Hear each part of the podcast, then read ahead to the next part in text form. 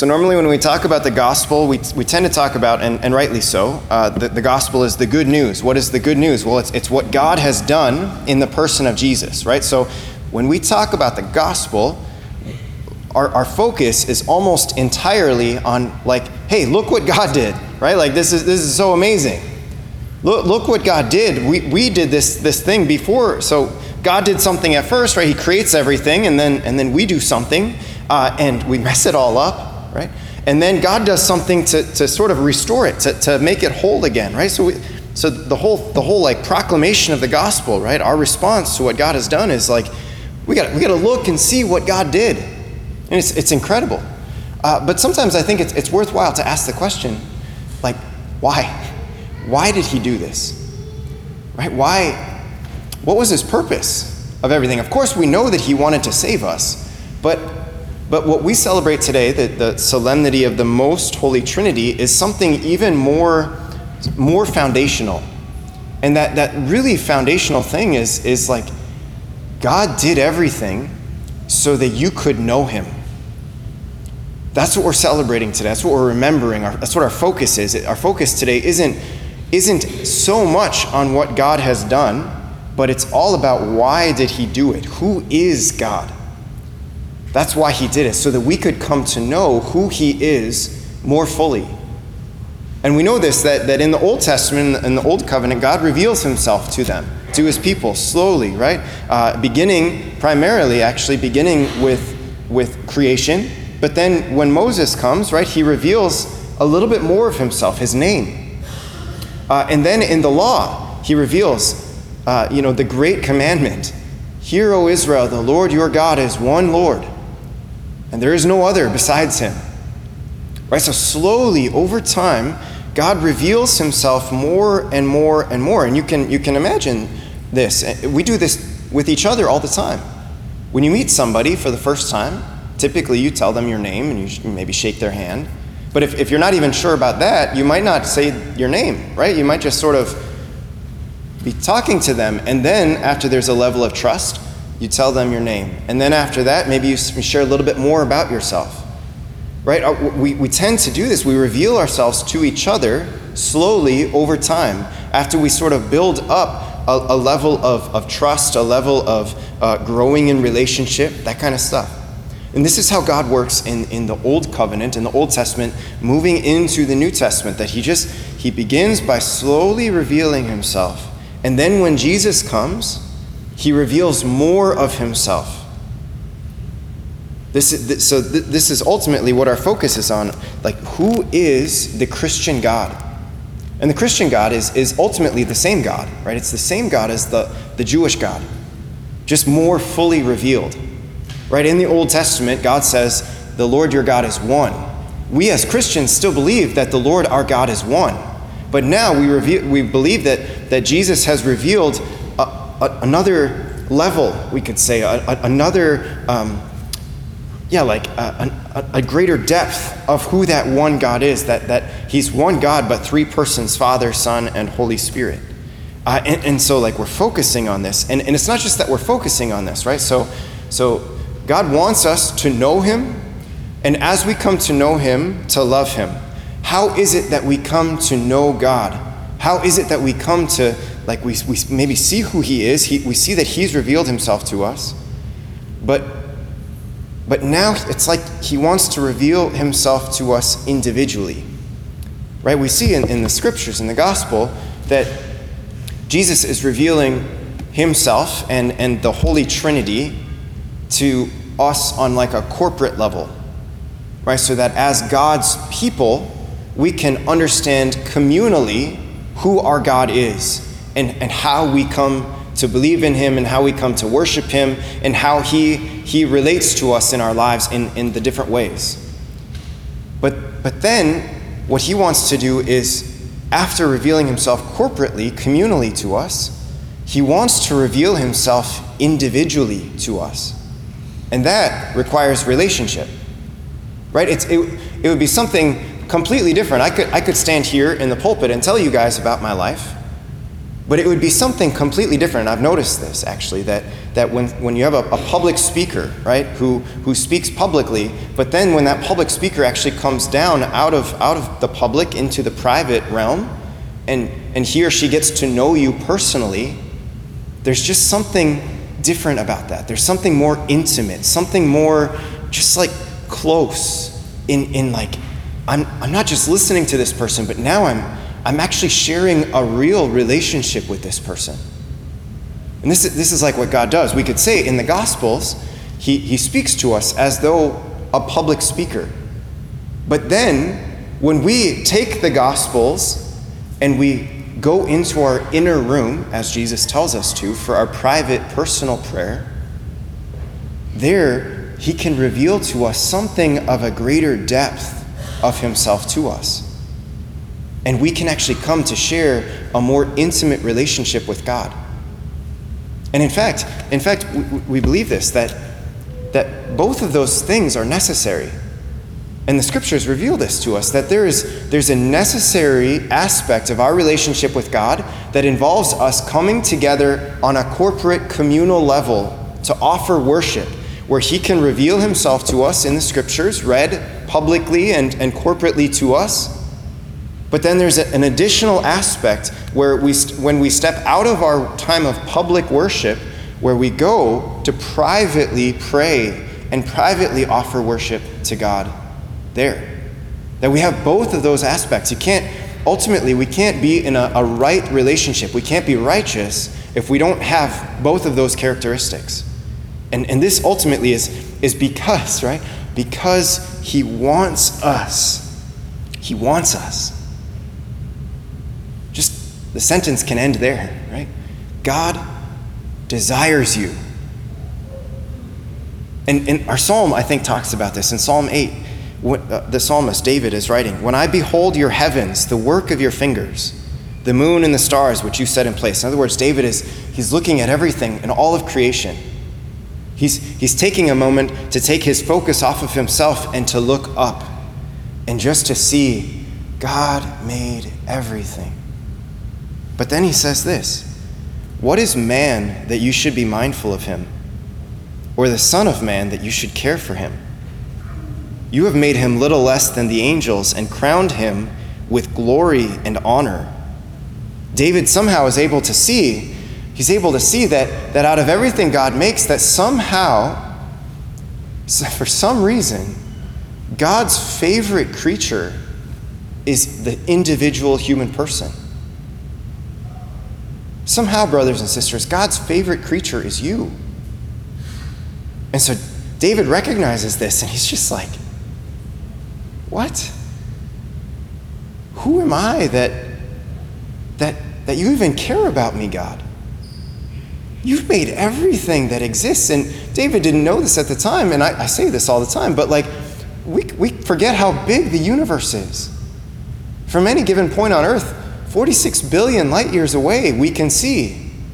And we believe actually that there's even more out there to the universe. And God made it all without effort. He breathes, and things come into, into existence.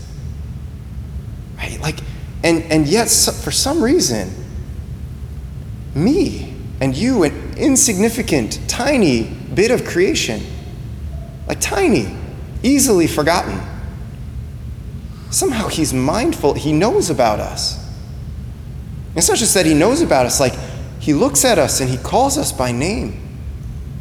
And David is just like, this is amazing.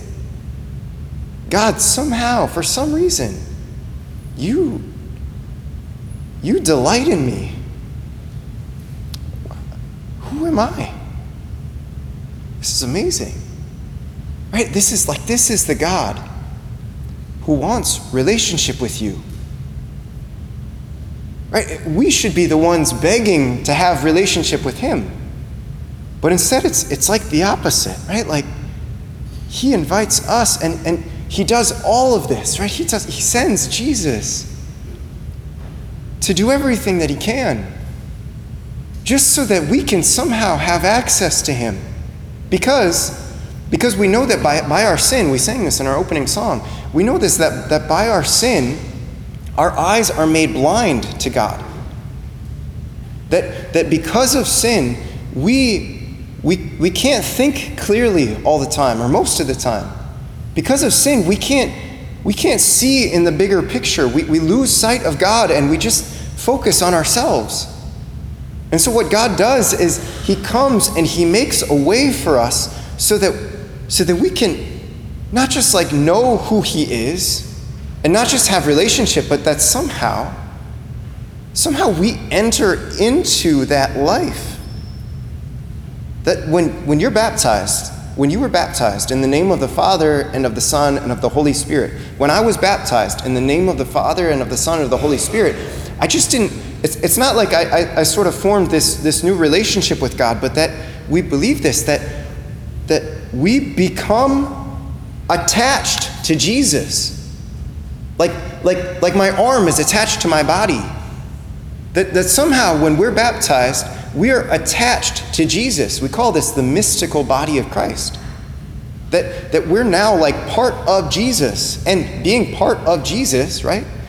We're part of the Trinity. It's incredible to think about. And it's, it's a mystery that we can't fully understand, but, but sometimes we got to try to let our minds expand a little bit to think about this that, that you and I are members, like we are part of the Holy Trinity, the Father, the Son, and the Holy Spirit. And that being part of that, right, we're, we're called we're called to something greater. And this this ultimately, like, this is what Jesus is trying to get at in the Gospels. So, so many times, when we talk about the Gospels, we can talk about like just behaving correctly. I, I can do this, you can do this, uh, this can be our mindset. Like, if I just do the right things, then I know that it'll be okay. And there, there's an aspect of that that's true. But, but ultimately, the Gospels are so much bigger than that. Like, Jesus didn't come to, to simply establish a moral code. Again, that's part of the Gospels, but that's, that's not why he came. Like, he didn't, he didn't come just to get us to behave, but he came actually to bring about something bigger in our hearts, something bigger in our minds. Like, he wants, he wants us to do the things on the outside, absolutely, but he wants something to happen on the inside of us that, that changes the way that we think, that changes the way that we look at life. In fact, I was, I was talking to some priest friends about this this morning, guys, guys that I live with. And as I was talking about this, uh, it was helpful for me to just sort of talk through it so then I could think. And it was like all week long for our weekday mass, homil- or weekday mass readings. So maybe, maybe you don't know this. In the Catholic Church, we have mass every day. Um, so you can come to mass every day if you'd like to, uh, in addition to Sundays. Uh, and our weekday mass readings are different. Um, and we follow a cycle in our Sunday masses, but then we also follow a cycle in our weekday masses. And all week long in our weekday masses, we've been hearing from the Sermon on the Mount, which is uh, Matthew chapters 5 through 7. And this week it was, and I think next week too, it'll all be just chapter 5. So just slowly going through little, little verses or little passages by little passages. And at, uh, towards the beginning of, of Matthew chapter 5, of the Sermon on the Mount, Jesus says this He says, For I tell you, unless your righteousness exceeds that of the scribes and Pharisees, you will never enter the kingdom of heaven. So Jesus is laying this out at, at, towards the beginning of his sermon. He's, he's saying, like, this is a salvation thing for you. Look at how the scribes and the Pharisees are living. And he says that your righteousness, your, your way of living, needs to somehow surpass the scribes and the Pharisees. And so if this is the case, we got to sort of like ask, like, what's going on? So the scribes and the Pharisees, like, they, they heard the law of God and they followed it. They, be, they were behaving correctly. But inside of their hearts, there wasn't much going on. This is what Jesus is getting at. He's like, your, your righteousness. In other words, like, there needs to be an interior revolution in your heart and in your mind in order for you to enter into the kingdom of heaven. Right? So it's not just a matter of doing the right things. But instead, it's, it's that I recognize that God is inviting me into His life. And so I let my heart expand to become more like His heart. And I let my mind expand to become more like His mind. And then, as that happens, then naturally that's going to carry out into the externals of my life. Right? So, but but, but the, goal, the goal of Jesus is, is ultimately a transformation of my entire being. Think about this, brothers and sisters. Like, you can think like God thinks. Have you ever, like, heard yourself asking the question, like, why does God allow this to happen? Why does God make this happen? Right? These are questions we ask all the time. Do you know that it's actually possible for you, by God's grace, to, to know the answers? Maybe not fully, but to slowly, over time, like God can, can lift a bit of the veil that covers you so that you can see more clearly who He is and what his purposes are for your life and for the world. It's incredible. And yet, brothers, it's, it's, not just that it's incredible, but that, like, this is your call. This is who you are meant to be. So many times we, we just let ourselves settle.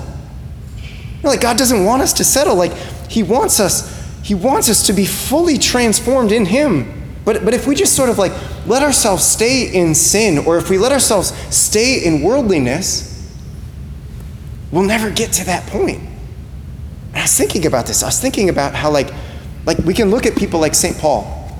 We can look at the, the, the holy men and women who have lived throughout history. Th- those men and women who are saintly, godly, righteous men and women. And we can see that what? that they just look at life differently than everyone else. They're the ones who are, who are willing to sort of challenge our worldview and, and push us and, and call us to stretch beyond what everyone else is doing. Because after all, if we're just sort of like, if we're thinking like everyone else around us, then that might actually be a dangerous thing. Because Jesus talks in the gospel about how there are many people who find the way that leads to destruction, and there are few people that find the way that leads to life. And so if I find myself just sort of going along with the crowd, it actually causes me a little bit of fear. Like, I don't, I don't want to just go along with the crowd because to be Christian, to believe in the Christian God, is actually to, to be pushed and, and to, to allow my mind to expand so that I look at life differently. But for me to, to embrace that, to fully embrace this, like, I can have real relationship with God, I have to, I have to sometimes, maybe many times, step away from the world. You know, like maybe as, as you're hearing this, if, if, you, if you're tracking it, if the Lord is giving you ears to hear, you can maybe begin to think, like, gosh, maybe those five minutes I spend every day praying for people, maybe that's just not quite enough. Gosh, maybe, like, Maybe I watch too much news. Maybe I watch too many sports. Maybe I'm just a little too concerned about what my neighbors are doing. Maybe I take in just a little bit too much entertainment and I actually need to, like, I need to maybe not necessarily cut those things directly out of my life, but maybe I need to find a way to get less of those things and to get more time with God. To actually, like, go to him and, and ask him to teach me, as Jesus says the Holy Spirit is going to do. To, to, to invite God into my life in a deeper way. And as I invite him to bring about this interior transformation, I recognize that I do actually have a part to play on the externals, right? God does something on the inside. I have a part to play on the outside, which is to prevent myself from becoming a friend of the world to prevent myself from looking at life through the lens of my politics and instead to look at life through the lens of my faith in God.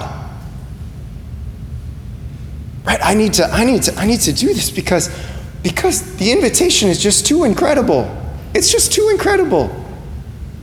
To like how could I how could I possibly turn down this, this incredible invitation from God to share life with the Father, the Son, and the Holy Spirit for the sake of some passing worldly thing? I can't imagine. And so maybe this week we can just sort of consider how can I, this week, beginning maybe today, how can I take less time with worldly things and more time with godly things? How can I maybe take a step back from my life, turn and take a step in faith toward the Father, the Son, and the Holy Spirit, trusting that somehow taking that step in faith is going to bring about an interior revolution, which is actually going to change my life in the best possible way and expand the capacity of my heart, expand the capacity of my mind.